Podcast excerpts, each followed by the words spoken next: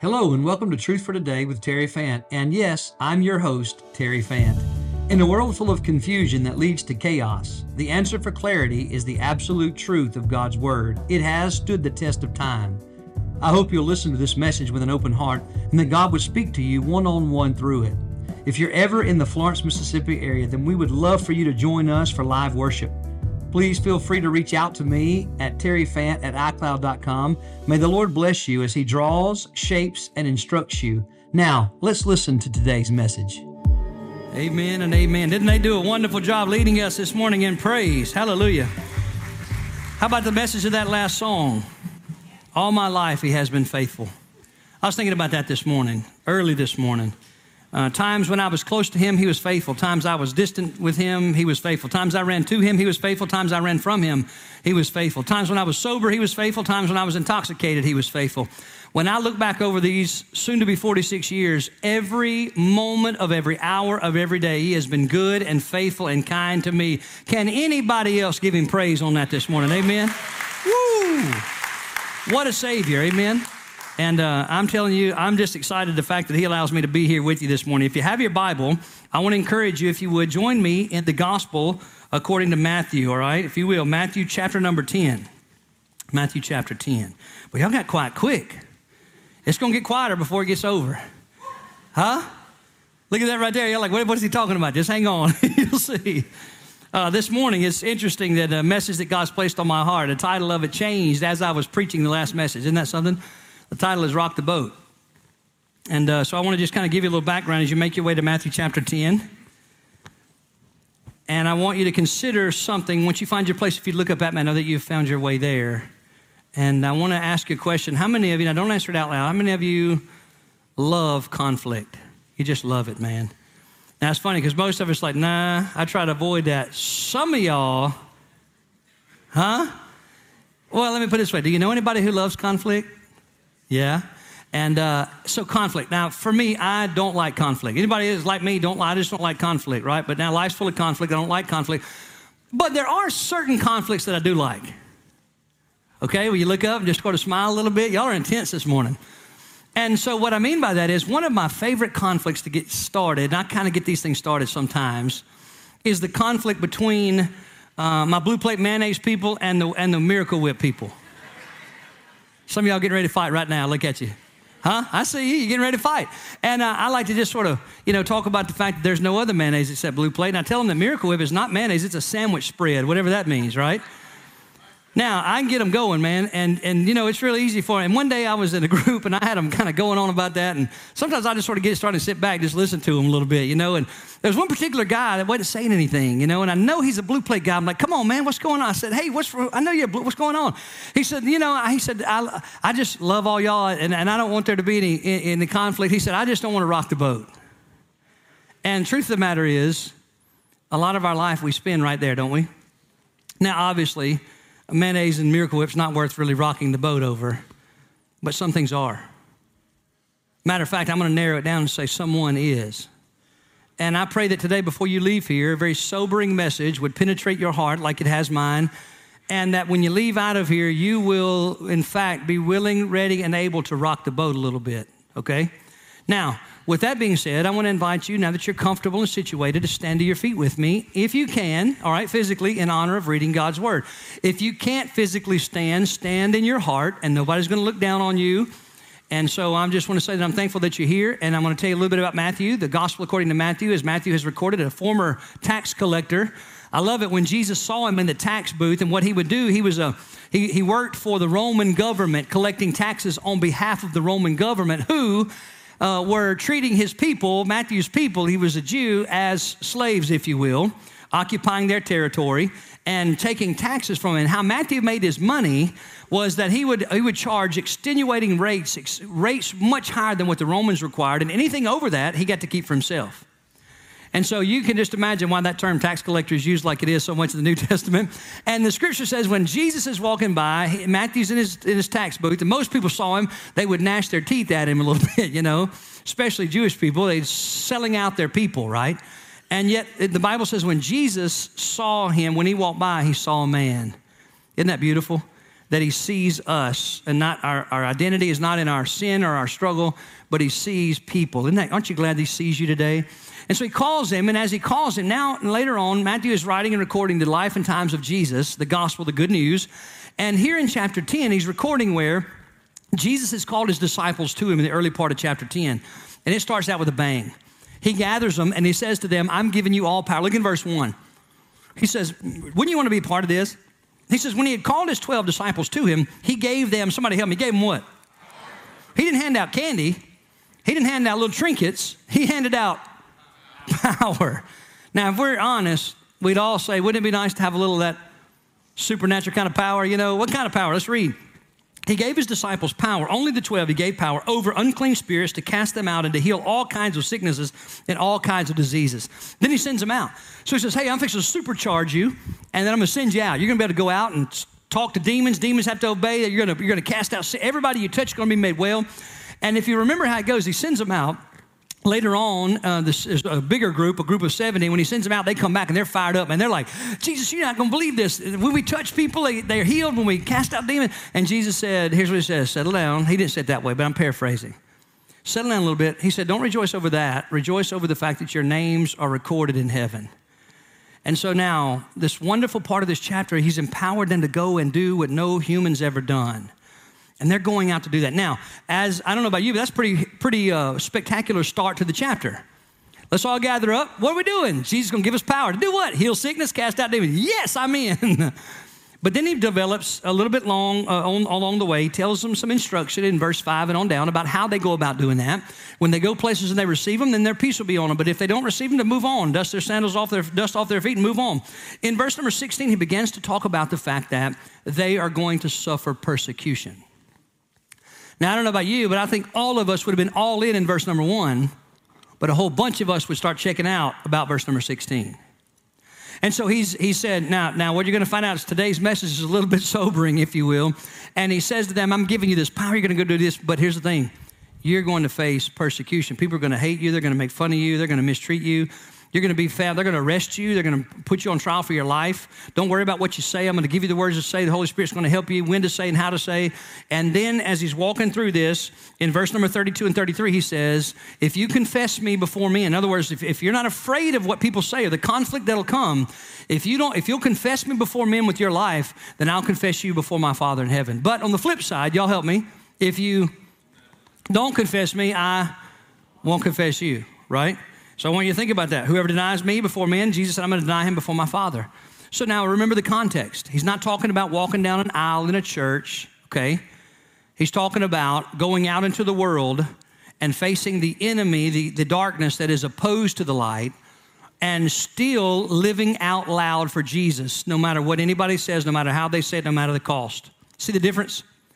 That's a lifestyle of confessing Christ, okay? Now, with that being said, we're going to move right into verse number 34. Now, you understand the flow and the context of the chapter, in the whole book, now the chapter. Now, we're going to narrow it down to verse 34 to 39. That's where we're going to look today, okay? 34 to 39. Y'all there? Yes? Anybody happy to be here? Can we get a smile in the house? All right, amen. Here we go. Verse number 34. Jesus said, you ready? So he's got them together. He's got them fired up, giving them gifts, power to go out. And he says, don't think I came to bring peace on earth. I did not. Y'all reading with me? I did not come to bring, but instead, by the way, a sword separates. When a sword hits flesh or anything, because of the sharpness of the edge and the thickness of the blade, it pulls apart things. You with me? Aren't you glad you got that picture this morning right off the bat? Verse number 35, for I have come to set a man against his father, a daughter against her mother, and a daughter-in-law against her mother-in-law, and a man's enemies... This is Jesus talking to his disciples, will be those of his own household. He who loves father or mother more than me is not worthy of me, and he who loves son or daughter more than me is not worthy of me. You see, Jesus is dealing with an issue of what he is worth to us, you see. If he's not worth much, we won't face any persecution and division, but if he's worth everything, we will. Hang on to that. He goes on to say, in verse number 37, he who loves me, loves father and mother more than me is not worthy of me, and he who loves son or daughter more than me is not worthy of me. And he who does not take up his cross, y'all help me, and follow after me is not worthy of me. He who finds his life will lose it. He's talking about hanging on to what you have now here. But on the contrary, he who loses his life for my sake, right? Your popularity, your comfort, your peace here on earth, he says when you do that for his sake, you will, what is it? Well, we'll get to that in just a minute, okay? Oh, I ask you to bow your head with me for just a moment. Let's ask the Lord to speak to our hearts. Would you do that with heads bowed and eyes closed? Somebody's a guest this morning said, man, we didn't pray like 4 times. Yeah, because we're completely dependent. We can't do anything good unless God does it. So, Lord, this morning we ask you to do something good right now. This group of people have chosen to give this time and their attention to this message. Now, Lord, help me not to waste one moment of their time. Help me, Lord, to put the message out in such a way that the youngest child among us to the oldest, most educated could get what you have already said and make application to our life today. Father, thank you that you've given me the gift to preach and the gift of your Spirit. We spent time preparing. Now I'm just asking you to do what only you can. Make sense of it all. Now, Lord, as you do that, help me to preach with clarity and boldness. Lord, at the same time, tune my ears into your still small voice. I want to hear from you. God, we want to hear. Somebody else say that to him. We want to hear from you. And God, we came today not to be entertained, but to be transformed. So, Lord, would you speak to us like a daddy to his children, instructing, encouraging, calling us up, that our lives may be glorifying you. And we ask it in the wonderful name of Jesus. And the people of God said together, amen and amen. Thank you for that. As we dive in, I want to give you the title again is Rock the Boat, all right? And the title that I had, just so that you'll know, was The Confession That Causes Great Conflict. Now, what I did is I tied on to last week's message, and I won't ask how many of you were here last week, all right? But I will say, if you did not get to hear last week's message, you can go back on the Facebook page and catch up with that, or you can go on the podcast, True for Today with Terry Fant, and find those sermons there, and you can listen as you're going to work and doing different things. Last week, we talked about the word. The title of the sermon was one word. I'm going to see if you remember. I used an illustration of an older man. One word he said was the most important part of the Christian life after coming to faith. Does anybody remember what it was?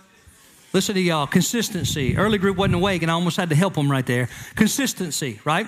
And we talked about the fact it was Hebrews chapter 4, and we talked about the fact that we ought to be consistent in our faith because we have a consistent great high priest, remember? And we were to be consistent in one particular thing, holding the confession, being consistent, hold on to the confession.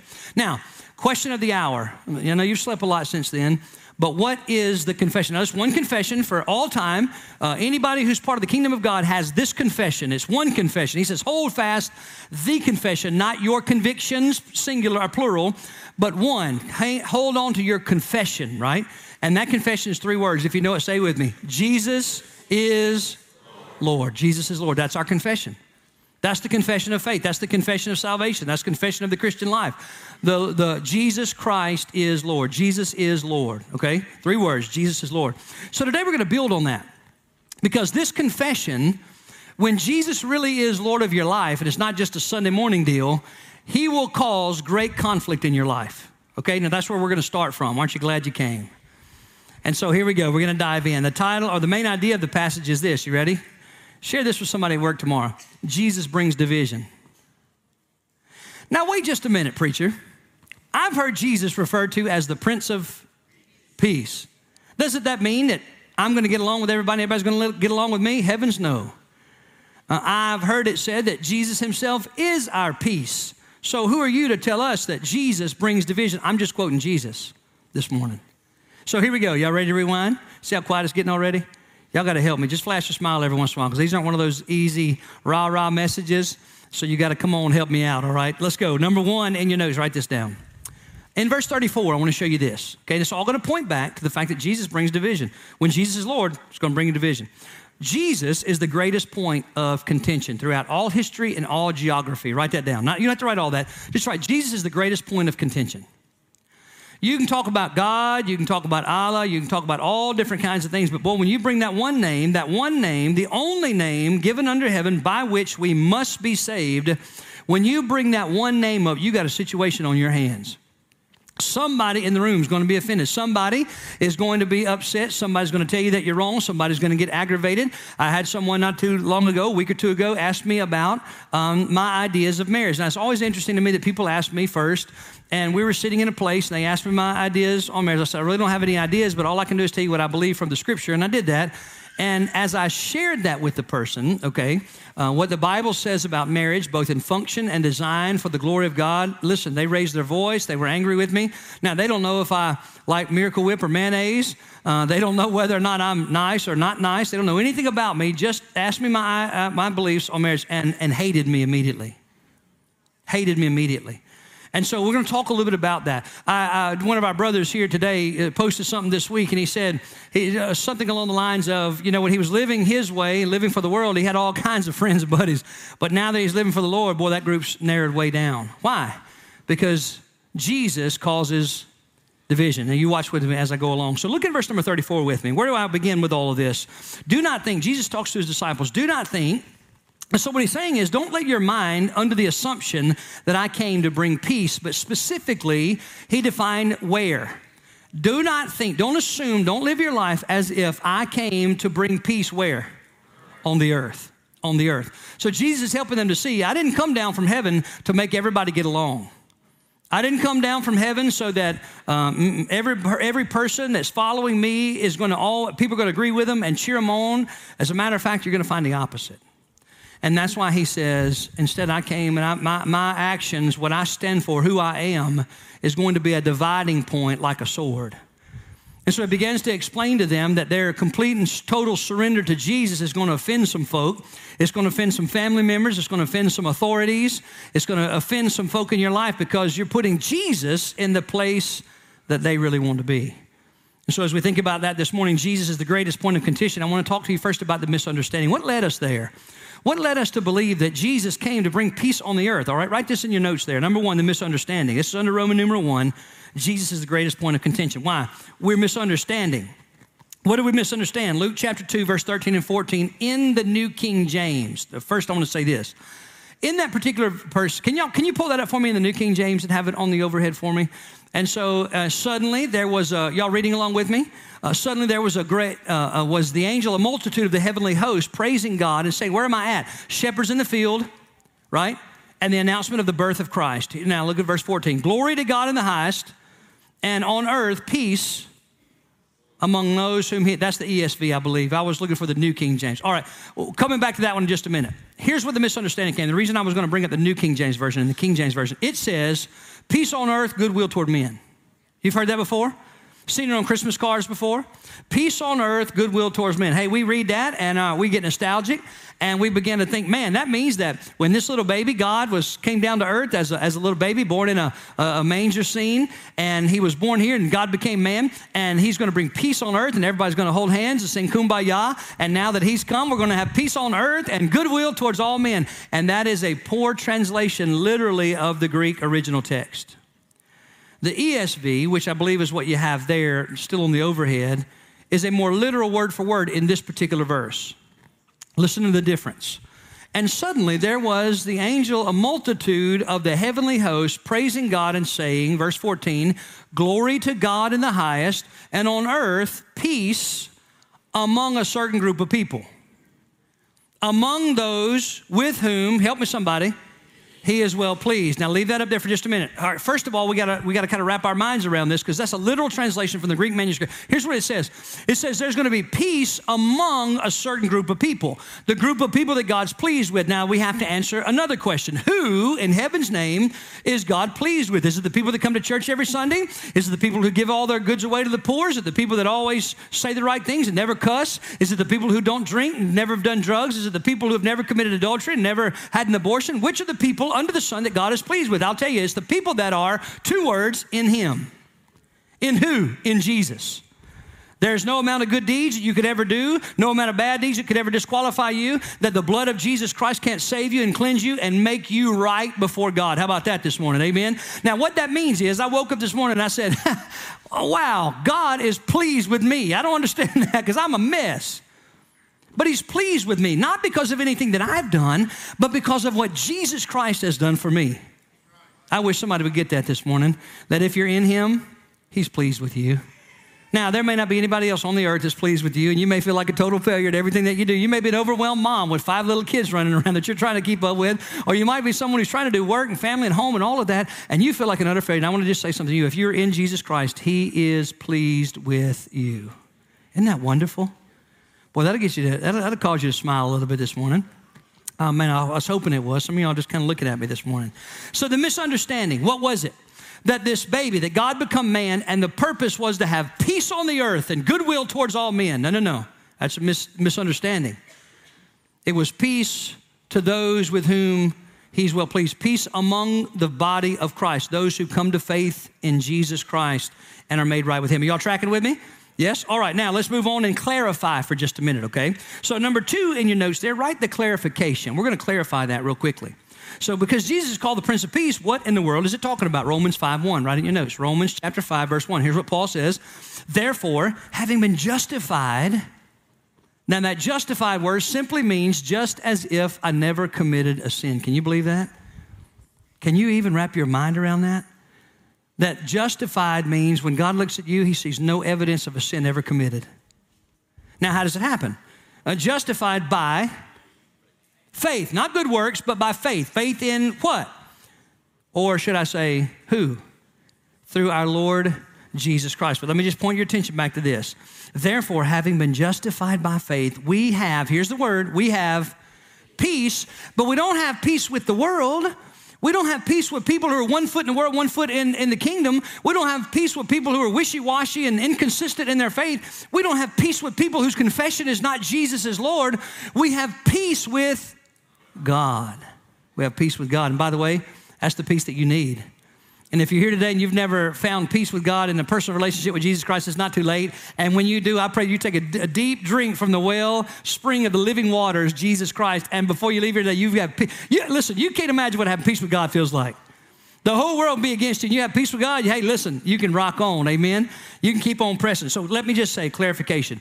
We don't have peace with the world. We have peace with God and Jesus. That's where we have peace with God. Now, second thing I want you to write down, and clarifying, just clarifying, John chapter 15, verses 18 to 20. Write it down quickly. We're clarifying the idea that Jesus is the greatest point of contention. We deal with the misunderstanding, the proclamation at his birth, the clarification that we do have peace with God, but not with lost people. John 15, 18 to 20 makes it a little more clear as Jesus talks about the journey down here for the Christian. You ready? If the world hates you, y'all reading with me? You know that it hated me before it hated you. When that person was barraging me there in the public, you know, just kind of just running roughshod, and I'm just kind of just, you know, trying to smile as best I can, I heard this little voice inside of my heart and head that said, that's okay, they hated me first. And I just tried to be kind, you know, in general. So listen, he says, if the world hates you, you know that it hated me before it hated you. If you were of the world, now watch this. There is a way to have peace with the world. You have to be of the world. You can't be a child of God and have peace with the world. You can't. Did y'all hear me say that? You can't. All right, now let me read. He says, if you were of the world would not only not hate you, but the world would love you as its own. This is what they'll say about you, the life of the party, right? They'll say, oh man, they never point out anything wrong in my life. They don't ever talk about God. We just have fun, man. We just enjoy each other. And they'll love you, I'm telling you, until the moment you turn your life over to the lordship of Jesus Christ and he begins a process of changing. You start living different. Watch what'll happen. They'll lose your phone number. You'll be one of the loneliest people on planet Earth. All of a sudden, those who were your brotherhood will no longer know your name and where you live, and they don't want to hang out with you anymore because you represent light and they're darkness. The darkness has no dealings with light. You know why? A little speck of light always overpowers the darkness, always overpowers the darkness. You'll never go into a dark place with a tiny bit of light and the darkness put the light out. So of course it hates us. Let me read a little further. He says, yet because you are not of the world, because I chose you out of the world. Now somebody needs to hear that. Part of your salvation is the fact that the word for church in the New Testament is ecclesia. It means to be called out.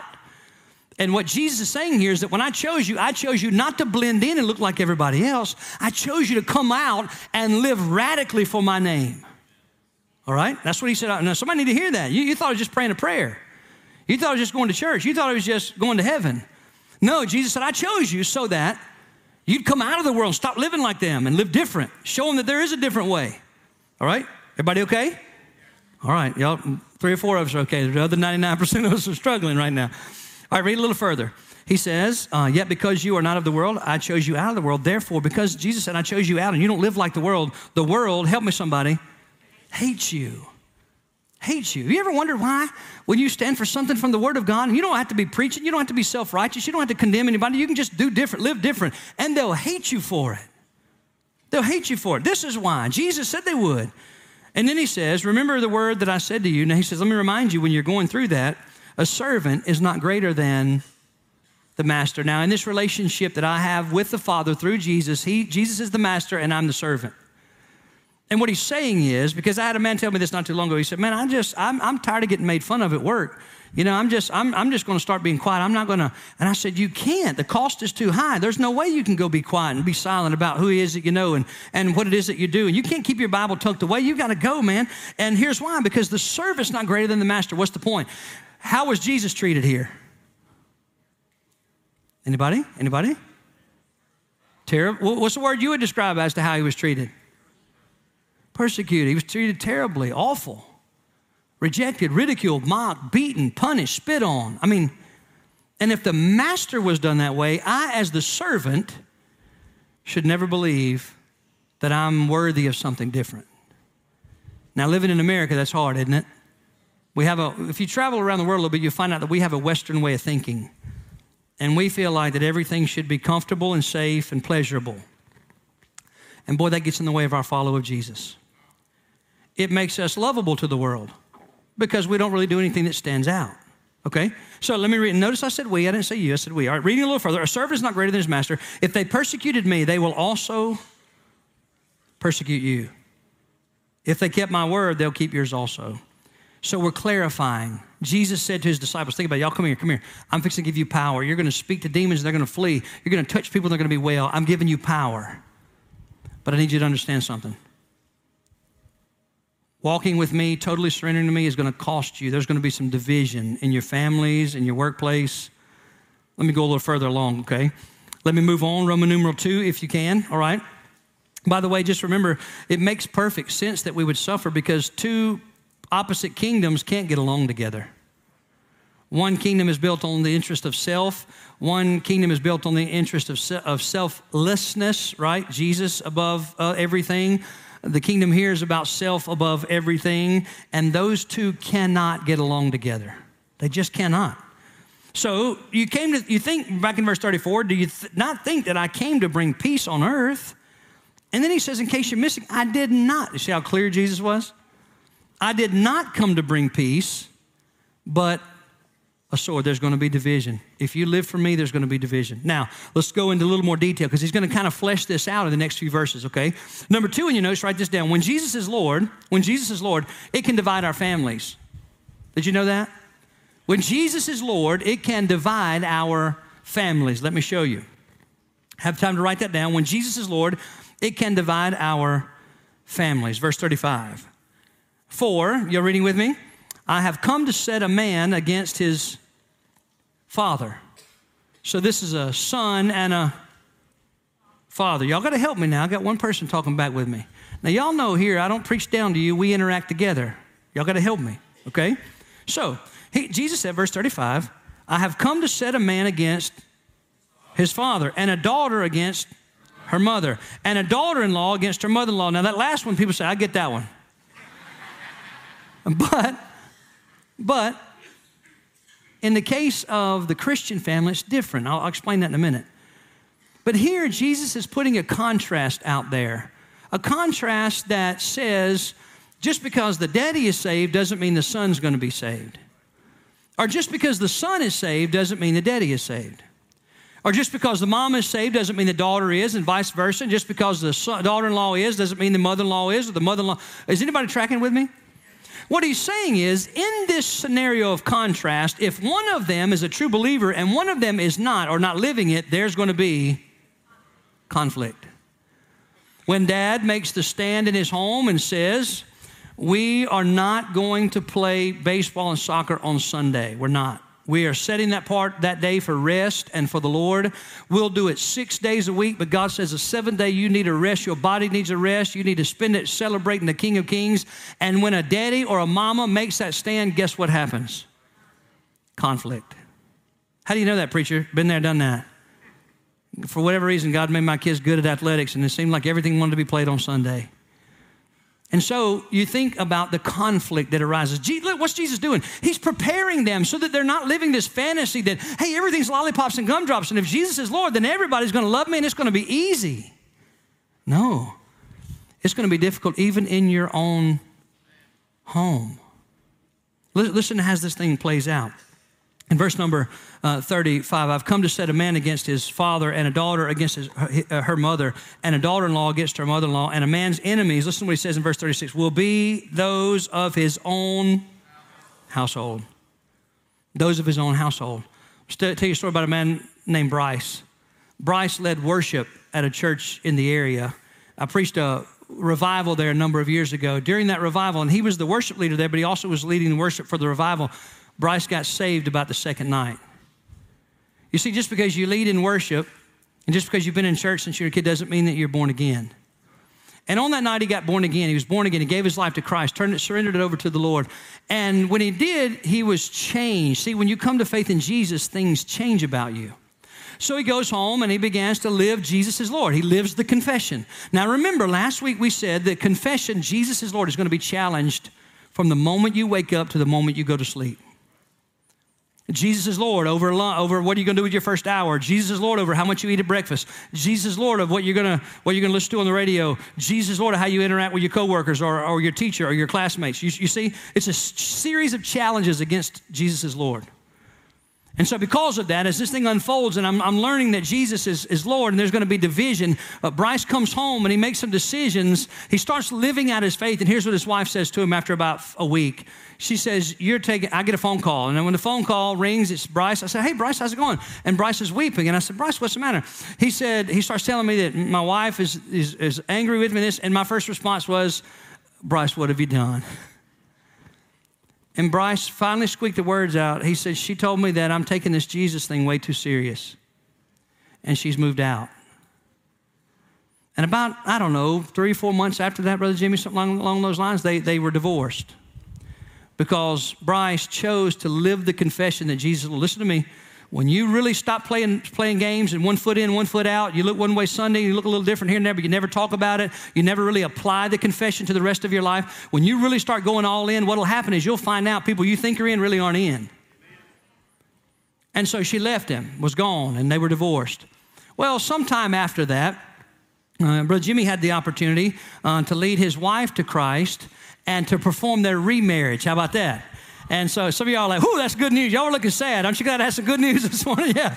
And so division. And when you start living for Jesus, some of you are going to find out. If you start living all in for Jesus, you'll lose your best friend. They don't want to hang out with you anymore. You take this Jesus stuff way too serious. And the reason some of us have never lost our best friends is because we don't take Jesus very serious. And I want you just to kind of mull over that for a minute.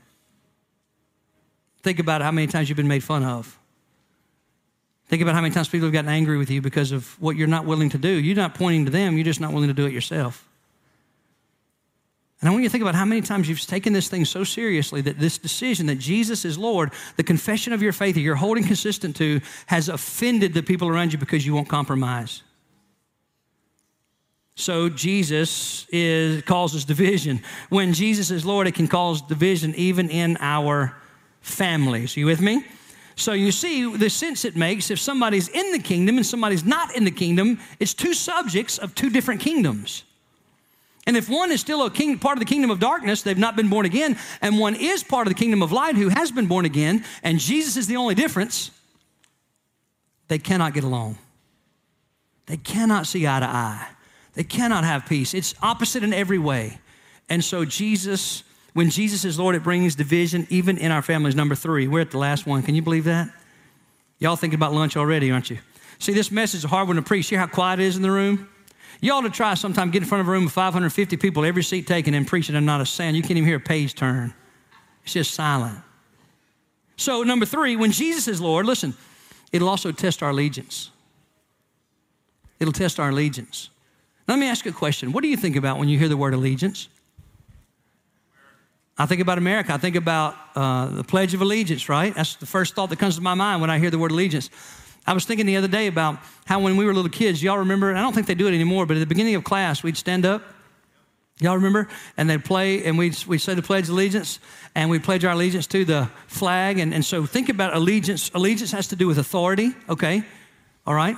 So let's read a little bit on down into this passage. In verse 36, a man's enemies will be in his own household.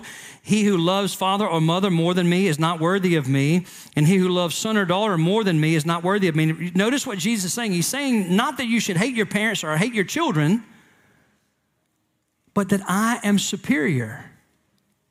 That my love and my commitment and my surrender, it can't weigh the opinions and the attitudes of my mama, my daddy, my wife, my kids. It can't weigh. None of that matters because Jesus is the only one who knows me really, how wicked I am, and the only one who went to the cross to purchase me, the only one who put his spirit in me to transform me, and the only one who's going to lead me all the way home.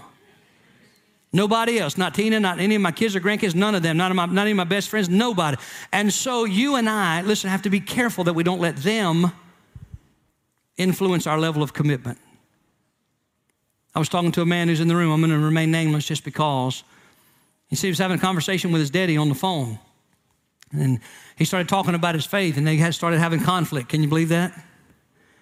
And the man said to his daddy, I'm not going to hide my faith. And he said they hung up, and he hasn't spoke to his dad since. You know why? When Jesus is Lord, it'll cause conflict in your family. It will.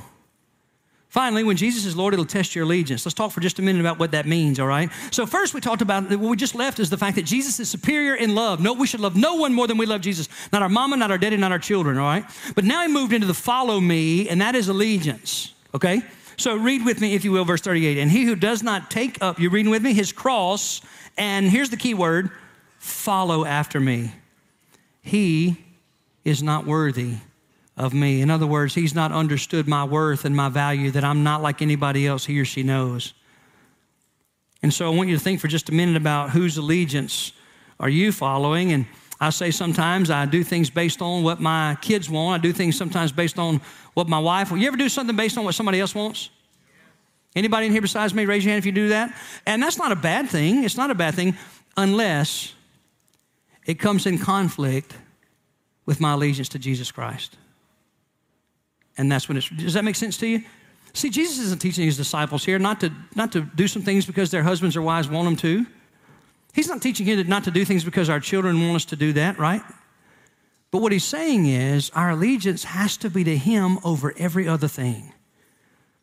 And that we are led by him and not trying to lead him. Anybody with me? You ever catch yourself doing that? Now, Lord, she's beautiful and I want her and I want you to bless this marriage because I'm going to marry her. Lord, I don't like this job and it's difficult here, so I'm going over here to this job, and Lord, I need you to bless it. And what we do oftentimes, we reach back and grab his nail-scarred hand and we try to drag Jesus and say, we're going this way. And I want you to do what I say do, bless it. And you see the difference there of instead saying, now, Lord, you show me who. I'm looking at a group of youth right here, and most likely mom and dad have taught them to pick their occupation based on pay and stability, and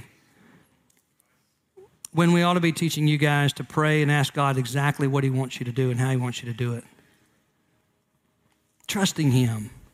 When you're choosing who it is you're going to attach your life with, and by the way, I need to say this to every person in the room, if you're single and in hopes of being married, please, whatever you do, be more careful about that than any other decision in your life.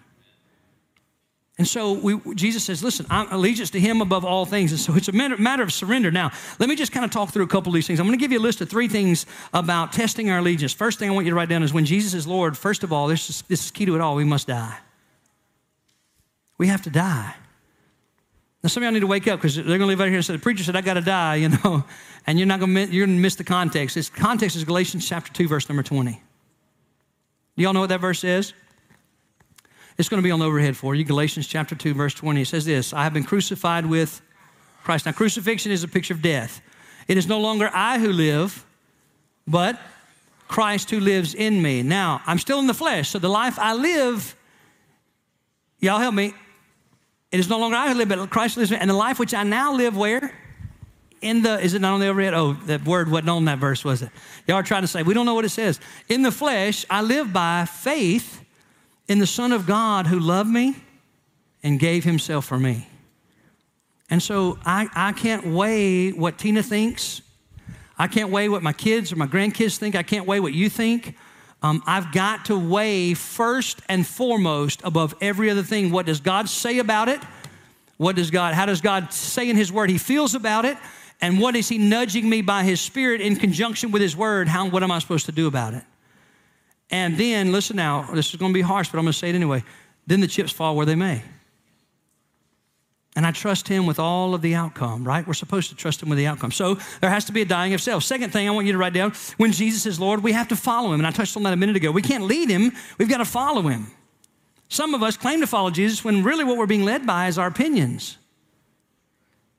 Or by pressures from our husband or our wife. I wonder how many of us in here, our walks with Jesus would look different if we didn't care about what our husband or wife thought. I wonder how different it'd be if we didn't care what our other classmates thought. We just said, I'm throwing caution to the wind. Jesus is worth it. I'm all in. I believe somebody's going to do that this morning. That's the reason I showed up. Thirdly and finally, in verse number 39, write this down. When Jesus is Lord, we find life abundantly. Now, you see, Jesus was speaking very straightforward, wasn't he? He says, you imagine, hey, I'm going to give you power. I can imagine me being one of the 12. We're circled up, you know. Can you see it, Shane? He's got us all huddled in there. And he says, Bailey got us all pulled. He says, all right, now I'm going to give you power. You're going to heal. I'm like, yes, let's do that. Do that. Touch me. Do whatever you want to do. Let me go out. This is going to be awesome. And I could see me wanting to run out ahead, you know, before he got through talking. Anybody else like that? Oh, I got power. Let me go. Let me go. But then he takes some time to instruct them. And he says, it's not going to be lollipops and gumdrops. It's going to be difficult out there. You got to be like, I'm sending you out like sheep among wolves, and you'll have to stay near to me, and you're going to face some division. There are going to be people who don't like you. You may miss some job opportunities. Hello, anybody out there? You may lose your job. You may lose some of your friends, right? But here's what he says in the end, in verse number 39, drawing it to a conclusion. He who finds his life. Now, he's talking about here, and this word for life is the temporary life, what people think, people's opinions here, and the ways here, and job security here, and all of those things. He says, whoever finds his life here will ultimately lose it. Because if he's not Lord, he's not Lord. And if he's not Lord, there's no journey with him and the afterlife. The second side of it, and he who loses his life, in other words, I'm not concerned about the temporary things here. They're not going to influence how I follow Jesus. He who loses his life for my sake, listen to what he says, will find it. I talked to an old friend not too long ago, and he said, man, I heard that you were preaching. And I said, you heard right. He said, I cannot believe that. I said, I know, me either, even after almost 18 years. And we talked a little bit back and forth, and I said, you know, I wish I just wouldn't have wasted so many years when I thought I was living. Because chasing your tail is a painful thing. You know what I mean? Like going from what the world says is pleasure, and it is for just a few minutes, but then you got to do it again, you got to do it more. And the emptiness of that when the stuff is over, when you're sober, when you're not with that somebody, when you're not at the party, when it's just you, you know? And the emptiness and the misery that sets in. And the longing, thirsty soul cries out, you know, because we were made for a relationship with God. But we try to hold all this stuff here and people's opinions and easy, comfortable, pleasurable life together, and we try to hold on to it with all that we have. We lose it. But if we're willing to say, Lord, if these things are in my life, great. If it costs me that, great. I mean, I'm all in. I'm rocking the boat. Then what he says is, in that kind of relationship is eternal life, abundant life. Jesus said in John 10:10, the thief comes not but to steal, you know it, kill, and destroy. You know what his greatest way to do it? Luring me and you away with the things of the world. He doesn't mind. Listen, you and I come to faith and we come, the devil doesn't care if you come to church. He just assumed you did. As long as you don't come all in holding the confession that Jesus is Lord of your life, as long as you don't start living that faith, as long as you don't stand out at work, as long as you don't rock the boat in the classroom and you just kind of blend in with the rest of your teammates, as long as you don't rock the boat and really make disciples, you just sit on a seat somewhere and be a user and not a producer. He's well pleased with you. But on the other hand, Jesus is well pleased when you and I are willing to rock the boat because Jesus is worthy. Let's bow our heads together. Would you bow your head with me? I have a question for you to get started this morning. Here it is. Are you rocking the boat? Do you cause ripples on your team, in your class, at your workplace, in your neighborhood?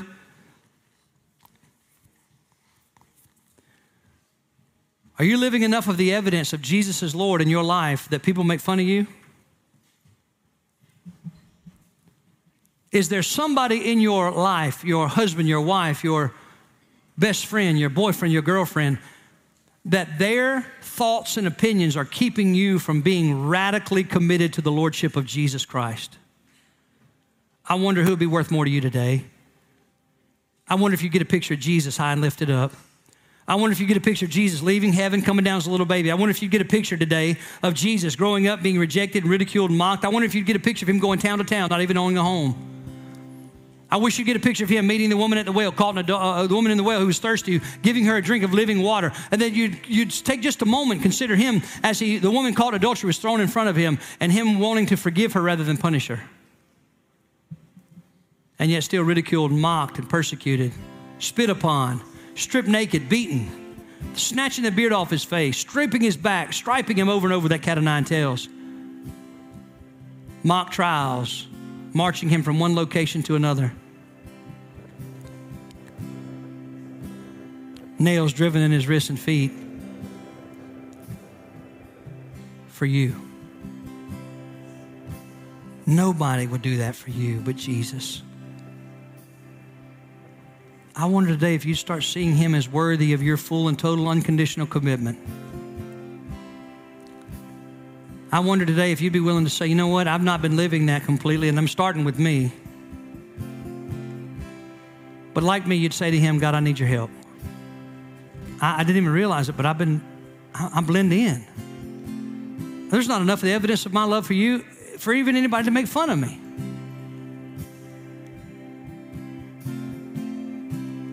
So may he right now tear down those walls in our hearts and minds, and that we would simply see ourselves as servants of the Master, fully committed. Now, if you're here and you've never invited Jesus to be Lord, here's the good news. It's not too late. It's not too late. And whether you're in this room or you're listening out there somewhere or you're listening to this podcast somewhere at your work or riding down the road somewhere months, years from now, and the Holy Spirit of God is saying to you, you've never truly been born again. There's no evidence of a rebirth. You can't even remember what happened. And so today, the Spirit is drawing you like he did Lewis this morning, came in, lost and separated from God, a grown man, and Lewis walked out forgiven as a child of God. And if you're here today, it can be you. That could be your story. You don't have to walk down an aisle to do that. Lewis did because he wanted everybody to know, but you don't have to walk down an aisle. You can do it right where you're seated. If you believe that Jesus, the Son of God, died for you and rose again, and you're willing to turn away from you being the Lord of your own life, and in that moment, receive Jesus, something like this with your mouth, Jesus, come into my life. I want you to be Lord. He'll save you, justified, just as if you've never sinned. Cleanse you, wash you white as snow, give you a purpose for living. Now here's what I want to do, okay? Just for my sake, if you will, so I know who to pray for, know where to pray or who to pray or how to pray. If that's you today, if you know for certain he's calling you to salvation, you don't have to come down an aisle. That'll be up to you later on. But right now in this moment, I'm not going to come find you. I'm not going to say a word to you unless you say something to me first.